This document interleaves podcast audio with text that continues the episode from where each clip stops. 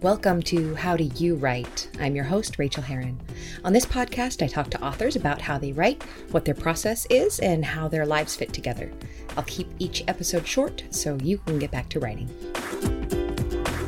Well, hello, writers. Welcome to episode number 297 of How Do You Write? I'm Rachael Herron, and I'm so excited that you are here today as I'm talking to a friend of mine, John Rickford, and we'll go into his bio at the end of this introduction. But he is a delight who I met in my um, the class I taught at Stanford, uh, which was Fast Draft Your Memoir, which turned into the book that uh, I wrote on the same topic.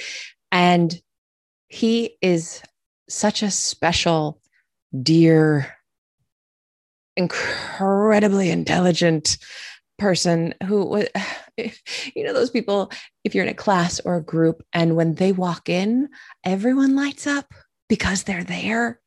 That's john. And i was just tickled to be able to talk with him about the release of his new memoir that he drafted in my class and then a publisher picked it up and it got published and now it's out there. And um, i do apologize for a little bit of the recording quality. There are some uh, stops and stutters as uh, we had some wi-fi issues but they don't last long. So hang in there and the lag will go away. So that is coming up. You are going to adore john. I know that. What has been going on around here? Just a lot of work on the memoir and i am i'm rounding the bend. I can see the light at the end of the tunnel. And uh, today, in fact, was the day that I had to try to fix the most problematic chapter. I was doing a lot of work with the structure, and that's been going great. And I've been doing work within the the chapters and scenes, and that's been fine. But there was one chapter that was just um, pretty flawed, and I thought it would be very, very heavy lifting. And it wasn't. I managed to use my three hours of writing time today and I just fixed it. I, I had given myself, I think, three days on the schedule just to do this one 5,000 word chapter. And it didn't take it. It just took one day. And it felt really satisfying. I had that experience of joy when things popped into my mind that I could use. Oh, this is exactly what I've been looking for. And it belongs here. And then if I do this, I can tie this thread to it. And oh, I'd lost track of this thread, but this will hook onto this beautifully. And it was, it was, it was a really satisfying day of writing. And I'm almost done.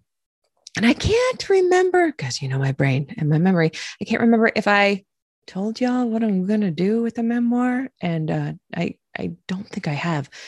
And don't get mad because I have been saying that um, I love this book. I'm super proud of this book and I wanted to self publish it. I still want to self publish it. It is kind of my, it's still my first, it's, it's still what I want to do most. However, I decided to do something and I asked my agent about it and she's all for it. I said, I would like to give you this memoir for a short amount of time and you can try to sell it for big money, capital B, capital M. I will know big money when I see it. And if she can't get big money, then I will self publish it. What I don't want is this book to languish in the land of traditional publishing where I have landed many, many times before, where they don't give you that much money. I mean, they give you money, great, fantastic, but they don't give you enough money to for them to feel like they must do a big marketing effort for you. And work hard to get it in places like Target and Costco and Walmart and uh, co-op at all the major all at all the major book retailers like Barnes and Noble, the one, um, that kind of thing. So, and what's nice about that is that I'm not asking her to do much work. I'm asking her to read the book, make sure she stands behind it. I've already paid for and done the major revision, which I am uh, very, I'm confident in I'm confident in the work that I have been doing. So my agent won't even have to spend that time that she normally really likes to do, you know, trying to get me to edit it and change it in ways that that make me worry. What I'm asking her to do is read it and write a submission letter and send it out to publishers. And if she hears crickets or laughter, absolutely fine. My first choice is to self publish unless that first choice gets bumped out of first choice, uh, first place and into second place by being offered capital B, big, capital M money. It's a long shot. It's a very, very, very, very, very long shot. But why not try it? Right? I it's a really nice position to be in, knowing that I have all control over it. I get to call all the shots. And if a traditional publisher offers me something that I don't want to take, I get to say no, because I know now from republishing, revising and republishing A Life in Stitches, I know how to sell memoir. I know I'm getting better at doing ads for memoir and getting it in front of people and getting it to sell well. So I know that I can do it. And that is a very powerful place to be. And it makes me feel good. So that's where I am. Hopefully I am, I'm, I'm hoping that the next time I talk to y'all next week in this little update, I will have sent it off to Susanna. It may be another day or two after that, but I'm very, very close. The chapters that are coming up now are not the difficult ones. Um, they they require some they require some polish, uh, but they they had started out strong. So so excellent. That's excellent. What else has been going on? Well, um, if you are looking at me on the YouTube video, which most of you don't, most of the vast majority of you listen on the podcast, but I had a little bit of a meltdown over the weekend about my office and how I got this fantastic huge desk. I've never had a big desk before when my partner got a rise, standing, rising, falling desk. I got her old, bigger desk that came with the furniture that we purchased when we moved into this house. Um, and I love it. But it meant that the the guest bed has been behind me, and I have been hating that. I've been hating people thinking that I'm sitting in my bedroom doing all of this stuff and i don't know why it just it just feels really unprofessional and i didn't like it. Uh, and i tried all of these methods to try to make it look not like a bedroom i bought. A, uh, uh, uh, what do you call this? A, a screen that i put around myself very tightly and most people when i asked about it on twitter hated it. Two people said it would give them migraines and it'll probably give me a migraine. So on sunday i guess it was i just started reorganizing the whole office and I'm really pleased with how it looks behind me. I've got some of my books on a table for those of you who can't see it. I've got books on the table behind me and my own books. And then I've just got my t- some of my TBR pile piled around the room. I went to the hardware store and I bought a ton of plants. Hopefully, I will keep most of them alive, and they are at different levels. And lots of pillows on the if you're that's a sweater that's taking up the room on the bed right now if you're looking at me but um, on the bed there's a lot of pillows that try i'm trying to make it look more like a couch situation and i think i'm almost pulling it off. And it's just a really nice homey place to be and to write in. And i realized that i hadn't spent much time making this room a haven for me. It is my office and it was useful and we moved into this rental and bought the 22 year old's furniture in place. And I just hadn't done anything other than that. We're not allowed to put things on the walls, although we have in a few places uh, because it's a rental. So it just, I just never really moved in. And now I feel like I'm moved in and that feels great. Also, if you are looking at me on the, on the, uh, on the YouTube, I have not had lip filler done and my face is not normally this puppy puffy, but yesterday I had, uh, I have this, uh, autoimmune disease called hereditary angioedema type 3. Oh my God, if you have this, reach out. There's like, I don't know, 80 of us in the world with this stupid thing. And that's a that's a guess. It may be lower than that. There are not very many people with this. Uh, but what what happens sometimes it can be fatal. It can um, make parts of your body swell up, usually my lips, but it has gone to my larynx, which is how people die. Uh, it is not an allergic reaction things like epinephrine and antihistamines don't work on it. There's only a certain a certain number of uh, medicines that can help with the reaction. And it had been so long; it had been six or seven years since I had an attack. So I was just hoping I would never have one again. And I don't have any of my rescue medication uh, from the states because it requires it. You have to keep it cold, and I didn't. I just I just haven't needed it. So um, yesterday I had an attack and I swelled up. And today I am looking less chipmunky than I have been all day. But I'm very, very puffy. And I am grateful for New Zealand medicine because the doctor's already on it trying to get me uh, what I need.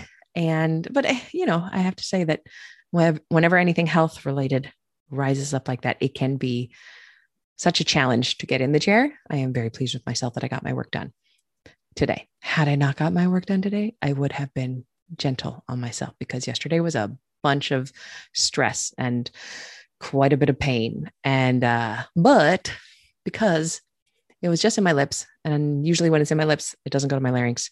So I just did my normal stuff and I put a mask on and I went and got my hair cut for the first time in a year. And so I enjoyed the haircut process. I'm enjoying the haircut. And uh, I think uh, that's really probably more than you wanted to know about my personal life. So let us get into the interview with John Rickford. Let me give you his bio. You're going to Love this guy. John R. Rickford is the J.E. Wallace Sterling Professor of Linguistics Emeritus at Stanford University. He received his BA with highest honors in sociolinguistics from the University of California, Santa Cruz in 1971, and his PhD in linguistics from the University of Pennsylvania in 1979. He is an expert in the relation between language and ethnicity, social class and style, language variation and change, Pidgin and Creole languages, Caribbean and African American vernacular English, and the application of linguistics to educational and social problems. He is the author of numerous scholarly articles and books, including his most recent book, Speaking My Soul Race, Life, and Language, which is the honest story of his life from his early years as the youngest of 10 children in Guyana to his status as emeritus professor of linguistics at Stanford, of the transformation of his identity from colored or mixed race in Guyana to Black in the USA, and of his lifetime of work championing, championing Black talk and its speakers. Please enjoy this fabulous interview with a guy I am very proud to call a friend. And here is John. Enjoy. Hey, you're a writer. Did you know that I send out a free weekly email of writing encouragement? Go sign up for it at rachaelherron.com slash write, and you'll also get my Stop Stalling and Write PDF with helpful tips you can use today to get some of your own writing done. Okay, now on to the interview. Well, I am so pleased that you are here, John. Will you please uh, share your name and pronouns with us today? My name is John Rickford, R I C K F O R D, and my pronouns are he and him. John, I have not seen you in a while. Yes. and I am so glad to see you. Yes, yes, it was it was the semester at Stanford just before the pandemic, right? Um 2019, yes. Yeah, yeah. So 19 you were in my class uh, fast draft your novel i'm sorry fast draft your memoir and i have to mention if you don't mind yes. me mentioning. I should have asked ahead of time. Um, but you came into the first class uh, basically right out of hospital. Yes, I was actually in the San Jose Rehab Center, and they had let me out. Um, but my wife assurances that she would bring me back. um, so we had a drive to, to, to, Stanford, and then she came and I, I joined your class. And we had to go back to the hospital that time you had yeah, to go right back. Yeah. Yeah. Yeah. You had you had just suffered a stroke and you were so excited about the class and so happy to be there. And you just never you never let it get in the way. Oh my God. Yes. And it was wonderful. I, it was so wonderful having you. And since then, you have produced your book, which is yeah. one of your many writings. Um, but this book is Speaking My Soul Race, Life, and Language. And if you're watching on the video, there it is. How does it feel to have this book out there, John? Oh, wonderful, wonderful. Because, you know, as I said in my prologue, um, stroke made me aware of my mortality. Yeah. And um, I first decided to write this book as a way of passing on things about my life and so on that I thought at least my children should know. And then, you know, as it got bigger, I found a publisher and I yeah. said, okay, I'm going to publish it as a book, you know? Yeah. So I did that. So that's why I call my prologue The Gift of Stroke. The Gift of Stroke. Um, and we can talk more about that later on. But uh, well, it's a very, it's a beautiful book. I was so happy to buy it and read it, and um, and I'm in the acknowledgments, which make always makes me feel so happy when I see that. Oh, so yeah. thank you for putting me in there. That was mm. lovely of you. Without your course, I wouldn't have known what to do and how to do it. So oh. it, was, it was very critical to me. You yeah. did such a beautiful job. So tell us about your writing process. When and where and how did you get all of this work done? Well, you know, I usually track in my academic work for years and years. I track every hour of every day. now, according to whether I'm doing research or, or teaching or other academic work and so on. And then I keep a weekly total compared to my targets or goals. I love that. I didn't know you did that. Yeah, you know, I, I forgot what book I I read some book that influenced me that said, you know, um, you you can do whatever you want to do. If you if your goal is to lie on a beach in New Zealand for the rest of your life, that's fine. But then make sure that the time you spend every day helps you towards that goal. Yeah. Started doing this thing and I, I just love it. I mean, it seems obsessive, but anyhow.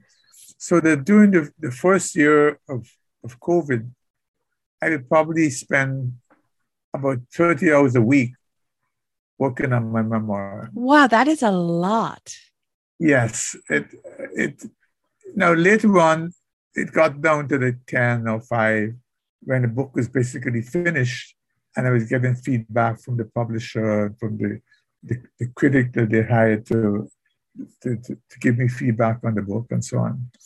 But I was, um, uh, you know, and I was doing things like finding better photos, finding other references and so on. But it was less writing. So the writing I did at home, and I usually didn't respond to email or telephone calls. When I was working on a book, that was sacred time for writing. You Did you answer emails and do those kind of things later in the day, or was that for a different day of the week? later week? In the day. Yeah. That, that was that was a plan, you know. Yeah. Occasionally, I would see something in email, and I would get distracted, but um, I would try to do the writing first. You know, that is something um, that helps me so much. Is is blocking the rest of the world's voices out until my own voice has been used that day. Precisely, and you know, to tell the truth, um, I wasn't sure that I would live to see the book published because, you know, as I said in the book, my my father died of a stroke. Mm-hmm. I did, didn't even realize that also on my mother's side, her father had died of a stroke, and two of my three brothers had died of strokes. So, um, if I were not, I think, at Stanford, I had excellent care. Um, I might well have, have died too. So it was, I was newly retired and I wanted to get it finished. I yeah. didn't know if I would actually finish it. I would say things like, the publisher you know if I'm not here, um, correspond with my wife or, or, something. But uh, I live to see it come out at, at the very end of December. And um, I'm sorry it's still COVID time because you're limited in terms of doing readings and so on, you know, but it was, you know. So I tried to put the book first, you know. I love that. What is your biggest challenge when it comes to doing the writing? Well,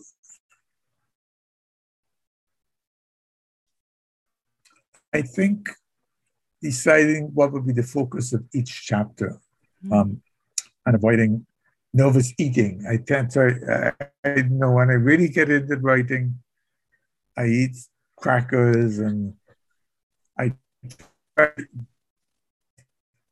um, low fat string cheese, you know. Um, and uh, those are the biggest kind of kinds of barriers for me, you know. Yeah. Um, if I took that seriously, I would just get fat, you know. But uh, I would try to balance it with bike riding or what it might be, you know. Yeah. yeah. When we got onto the call today, you said that you had uh, you put off the bike riding so that you could have this conversation, and I'm so glad that you did. Thank you for that. Yes. yes yeah. Yes. What is your biggest joy when it comes to writing?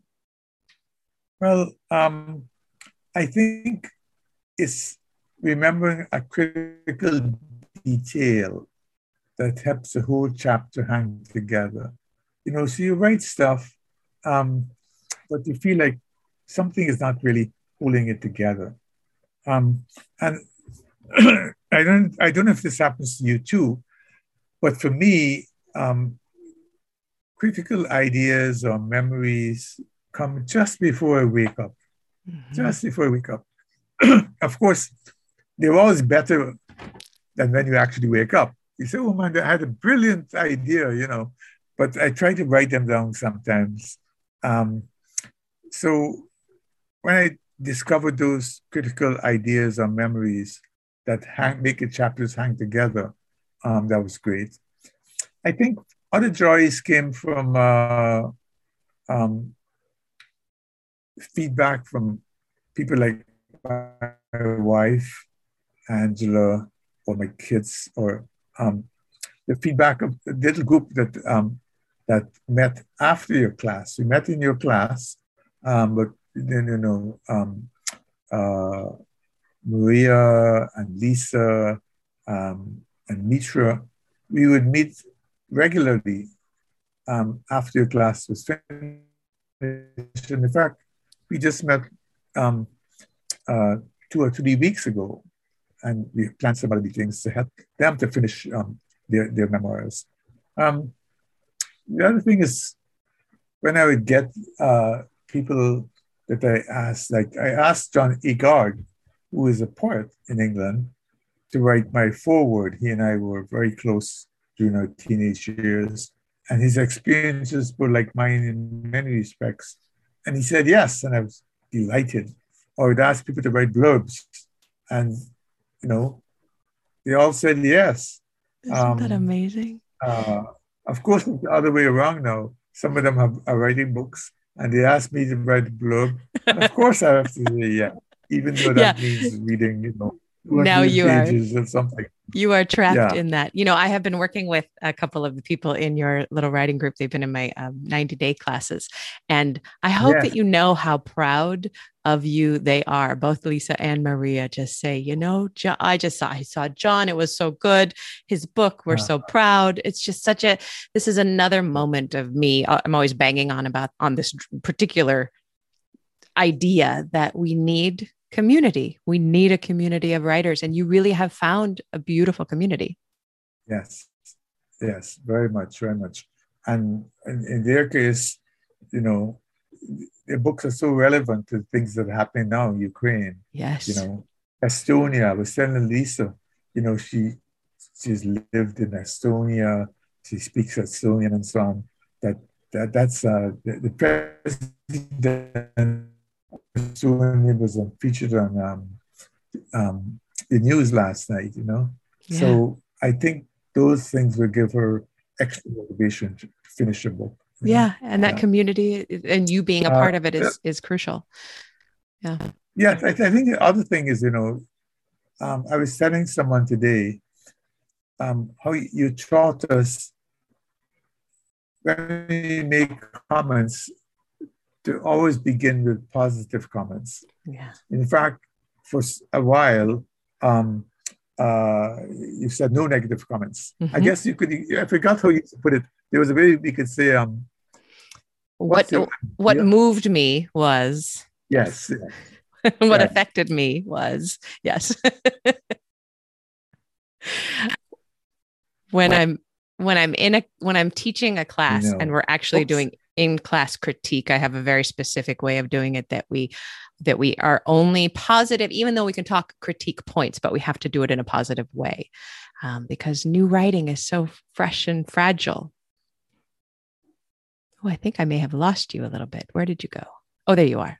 Excellent yeah i'm sorry my, my internet switched to we're, we're doing we're, we're doing just fine. Can you okay. share a craft tip of any sort with us john well, um, I think uh, that would be about revising. Ooh, please. Yes. So um, I, am not a fiction writer, so I don't have much to say about character and plot and so on. Although who knows, you know, I may evolve into one. I I, I, I would not I be love, surprised. Yeah, you know, that would be anyhow. But um, when it comes to revision, I give myself the same advice that I give my students, my PhD students, and, and so on. Um, when they get comments on their manuscripts they send it to a publisher, we publish in a journal. I would say decide what you disagree with, you know, in the in the critique to get. Um, and you would argue strongly for the perspective that you had originally um, held. But for the majority of the critiques, just go about trying to respond to them and incorporate the critic's perspective uh, one point at a time. I say in many cases, after you've done it, you see the point that the critic was making. But your goal is to get published. And if you ignore the reviewer's comments, you'll never, your book will never see the light of day. So people will stamp their foot and insist that I have a right and so on and so forth. That's going to be no good, right? In the end, if they don't accept it, um, it'll never be published. And furthermore, I don't know if you found this too. You might say, okay, I'm not going to go to that journal anymore. I'm going to send somewhere else. Well, the world is fairly small. and, the, and the other critics' remarks will get around, you know. Yeah. So I think you just have to do what you have to do um, to get your book out. And and we don't want to be precious about our work. We don't we don't want to hold it so tightly and refuse to see other people's points of view who are looking at it with different eyes and fresh eyes. Our eyes are no longer fresh. We cannot see what we put on the page anymore after a while. Precisely, precisely. Yeah. Um, and the other thing, of course, to just to write. You know, I have a, a few good friends um, who, not in this class, uh, who said that they're writing, they could be writing their biography, autobiography. And every year I ask them, well, what have you done? Well, not, not yet. Uh, you know, I have to walk my dog and so on and so on. I said, beyond a certain point, if you're going to be a writer, you have to write. Oh, it's the most true um, thing ever. And it's so hard to to make people understand on a real body soul level, right? That you have to write. You have to write. That's right. you have to do the work. Oh, that's so good. Yeah. What may I ask you, what thing in your life affects your writing in a surprising way? Well, I think kind of come, coming back to this point, positive or constructive feedback. Yeah. Um, from, from my case, like my wife and children and friends and my group Maria Uluchik, uh, Lisa Trey, and Mitra Solomon. Um, and that can affect it both in terms of what you put in and what you leave out. Um, for instance, I have a chapter on um, my monkey and my marmoset monkey. You know, they're two pets that grew up together, they love each other, they struggled with, with each other. And after my monkey died, um, he was bitten by a dog. The rabbit refused to eat. Didn't eat for four days. I got in the best grass that I could find that I knew he liked, and he died. And so I was I was doubly heartbroken. Mm-hmm.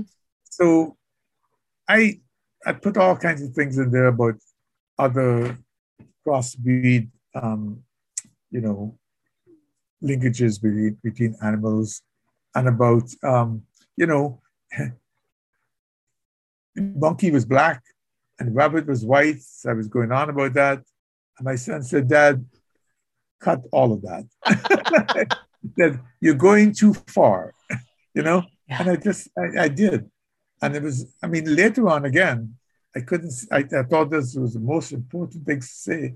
Later on, I saw that I would have people would have laughed at me if I'd, you know, tried to extrapolate from that to human relationships. But you, know, you were already making a beautiful and you were able Yeah. to leave that point as it was on the page. And oh, I resonate with this. I'm constantly having to cut the brilliant thinking that I've done on the page because I've already shown mm-hmm. it. I don't need to tell them all over again what they already know. Yeah. Yes. Oh, that's trusting the reader. Very That's true. That's beautiful. Yeah, Um, yeah. can you tell us about the best book that you have read recently and why did you love it? Um, well, oh, the, the best book I read was I, I gave my wife um, three books for Christmas that I read about in the New York Times, the best books of 2021. And um, one of them was this book called The Days of Africa. Oh, The Days of Afrekete. Oh, I haven't read that. Keter by Asali Solomon. Um, so my wife couldn't read three books at a time. So when she was reading one of them, I would I would read the, the other two, you know. and uh, so this book was a int- very interesting book. Um, apparently, the title Afrekete or Afrokiti uh, comes from a book that Audre Lorde had written years ago. Um, in her biomythography um, called Zami, she said that uh, the book is dedicated to Afrekete, an African derived name of a black mother and a goddess. And Lorde later renames herself as a mischievous linguist, trickster, best beloved, whom we must all become. But as I read further, I had to do this after I read the book, you know. Um, Afrekete had become um, a term for anthologies and books about Black lesbian writers, Oh, fascinating. Uh, which this book certainly is. The, hero, the, the book is about a woman called Liselle, who is married to um, uh, a, a white man who has various problems. And but a lot of it has to do with her relationship with Selena, who is a black woman she met at Bryn Mawr um, in, in Pennsylvania. And I think what I love the most about the book is Solomon's sharp dialogue and, and witty dialogue, which moves the di- narrative along. You know, in fact, the next book I read after that, I was saying, where the heck is the dialogue? You know, uh, 10, 15 pages without dialogue. And I think dialogue is something that most of us um, have a hard time trying to do right. Um, Maria, as you remember, Maria Olujic, um, has a kind of knack for dialogue. And the, we envy her. It's like it's almost as if you would write the text and say, Maria, can you fill in the dialogue in my story? Which, of course, you can't do it. But um, uh, this book is excellent for its use of Oh, I'm gonna I'm gonna pick it up and put it on my to be read pile. That looks wonderful.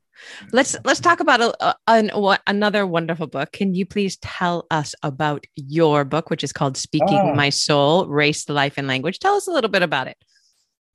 Well, um, Race, Life, and Language is a book.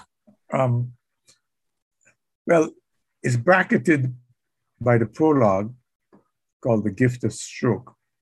I talk a lot about my stroke and, and, and, um, uh, and what impact it's had on me. Um, starting with self pity, because um, like the second day I was in hospital, um, I lost my voice Oh, wow. altogether. I was silent. I, in fact, I would open my mouth and uh, nothing would come out. And um, and I cried, which is something I I really do, at least in my adult life. Um, and luckily, it came back. Uh, but I was feeling very sorry for myself until I started looking around and seeing people who were much worse off than I was. Um, there was a little eight-year-old boy. I think he had a head injury, and he used to just. He was in the room next to mine, and him saying "Ma, ma," you know, and you call a name, but he wasn't very coherent. Um, I thought, well, gee, he's worse off than me. And then one of my colleagues told me about another colleague of mine um, who had a stroke and who was badly affected he was in a wheelchair, um, wasn't able to, to walk or even speak for a long time. And um, I kind of began to grow out of myself. Mm. That's why I call the, the stroke in many ways the gift that allowed me to start to see the, these larger perspectives.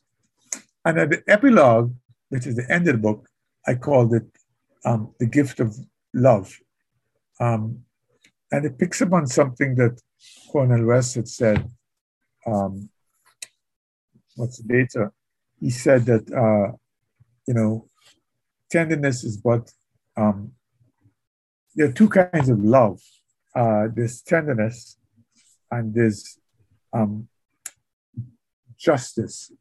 And justice is what love looks like in public, and tenderness is what look, love looks like in private. That's beautiful. Yeah. So I, I, I said this because um, I know our um, front yard, we have a sign called Justice for Miles Hall. Now, people probably never heard of Miles Hall, but Miles Hall was the son of a friend of ours, my, my, my eldest daughter, um, who was shot by police. Mm. Um, he was having a kind of psych- psychiatric episode one day, and um, uh, his, his, grandmother or somebody called the police. And um, these were not the usual police that came. Usually, I think it was a woman, two women who came and were very understanding and patient. And he had this garden tool and they felt threatened and, and they killed him. Um, I met him at the, my wife and I met him at her house. So, so my wife started a, a group um, to, to, agitate, you know, for, for, justice and so on for Miles, uh, Miles Hall. And, the, and in the end, actually, the city council, um, the city council gave them uh, um, four million dollars uh, but of course, they didn't want to admit that the police had done anything wrong. Right. They gave know, them $4 million to go away. Yeah. Yeah, yeah, go away, you know. Yeah. Um, but nevertheless, um, a, a congresswoman has introduced new legislation requiring them to provide another kind of response instead of just shooting people. Good.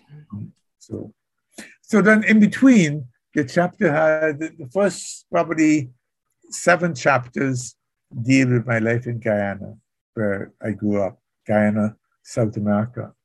Um, so from my high school to um, my friends and girlfriends, half of which were imagined rather than uh, rather than real. Um, my relationship with my wife, I married and we just celebrated 50 years of marriage. Oh, congratulations. Uh, and I have met this beautiful woman and she's wonderful. Yes. Yes. I, she, she came to the first class and, and then she would, you know, come later pick me up. Um, and then my friend, uh, Ewart Thomas, he and his wife would bring me later on to your class and pick me up. Um, because I also lost my license, you know, once yeah. I had a stroke. Anyhow, and the next nine chapters deal with coming to America, um, which transformed me in many ways. I changed my major from um, literature to linguistics, and it changed my identity from mixed race or um, what you would say mulatto uh, to, to black, partly mm-hmm. because to begin with, everyone on campus was calling me black mm-hmm. and he would say, "Hey, brother," and uh, I began to have a new identity, and that shaped a lot of what happened to me and what I became. So the other chapters deal with, with, with things like you know, um, uh, kind of a, a, breakup I almost had with my father, which I luckily resolved. Uh, by death of my mother, how I fell in love with linguistics. Um, uh, Rosa Parks visit to Stanford. Rosa Parks, we brought her to Stanford for a visit um, in 1990s. Um, uh, Stanford and Oxford. So it deals a lot with um, some of the linguistics that I got into. Uh, mm-hmm. How I fell in love with linguistics, and uh, people like Dennis Brutus, who was who was also a mixed race person in South Africa, who had been um, he was Mandela's he was in a cell next to Mandela on Robben Island. He, he the, the South Africans got annoyed at him because he started the South African non-racist Olympic Committee, and he led by the boycotts of South Africa because they had a um, all all white um, team. Uh, he, he eventually um, uh, he was shot by the police. Hmm. Um, they, they said they weren't going to handcuff him, and they hoped he would run and try to get away because that would give them an excuse to kill him.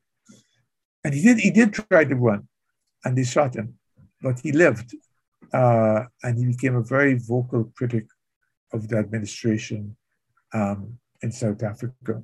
So I have in there a picture of um, the first South African to win uh, a medal, Black South African to win a medal at the Olympics. Um, in this case, it was in the, the marathon. Uh, so I talk a lot about him and so on. So basically, I met a lot of key African American figures over the years, and they had a profound influence on me um, and the work I did. And you do a beautiful job of keeping yourself in the story, which is something I always talk about. You know, you, even yeah. though you were surrounded by incredible figures of such stature, you're still the most important part of the book. And that's why the reader is there, is because they want to be there with you. And you do just a gorgeous job of being in that book. And I really want to say that because when you came in, I believe, and correct me if I'm wrong, you were really thinking about writing kind of the story of your life as, you know, but a lot about your dad. And it wasn't as wide a scope. And you widened the scope of this book, I, I believe. Is that correct? Oh, yes. Yeah. I mean, that was the first, remember, you used to give us, tell us to write 1,500 words. Yeah. And yeah. give you by Monday night at yeah. and then I would get them back to you on Tuesdays. Yeah. yeah, yeah, I, yeah. And I would get them to you at about one oh. minute 12 or, minutes or four 12. minutes after 12. Yeah. yeah, yeah. Um, and I guess the story with my dad was uh, was was central there because yeah he had he had um he had uh, well it's a long story, but let's let's leave um, it for the book. But uh, if you could give us like the one sentence overview. Well, um, I think the thing is that um, I was like like I was I was like a sophomore, sophomoric. I had said after the first year, you know, I know best. I'm going to walk my own path. If you don't like what I'm doing, tough. I can, you know, go go it alone. And um, he said, Forgive me, my son. I meant no such harm as you envisaged. Mm. Uh, and he, he went on, to, it was a complicated story, uh, but he basically told me that he forgave me. And it's, it's, it's, a bit of advice I've often passed on to, to um, other parents yeah. and try to follow myself.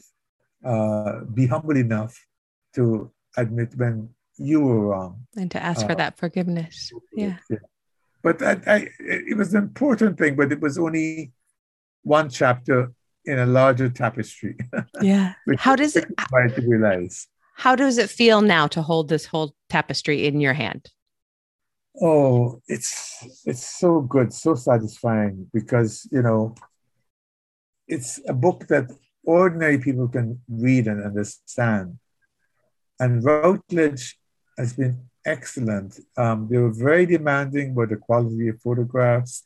They were very demanding about chapter summaries. Mm-hmm. Um, I uh, they, they, were very demanding, but you know they they so they put about seventy allowed me to put about seventy maps or, or pictures into the book, um, and on a, a kind of uh, photographic paper so that the pictures that can appear all over the book instead of just like a little. They're insert. gorgeous. Yeah.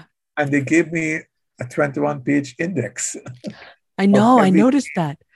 Yes. That's So wonderful. of times when I when I know that I've talked about something and I can't remember what, I would look in the index myself. and they paid to have So- that index done. That's wonderful. yes. Uh, now, as I, I tell people, not everyone is going to do that because Yeah. I've looked at lots and lots of memoirs, and they don't have that. Yeah. But um, I was lucky to get a good um, a publisher.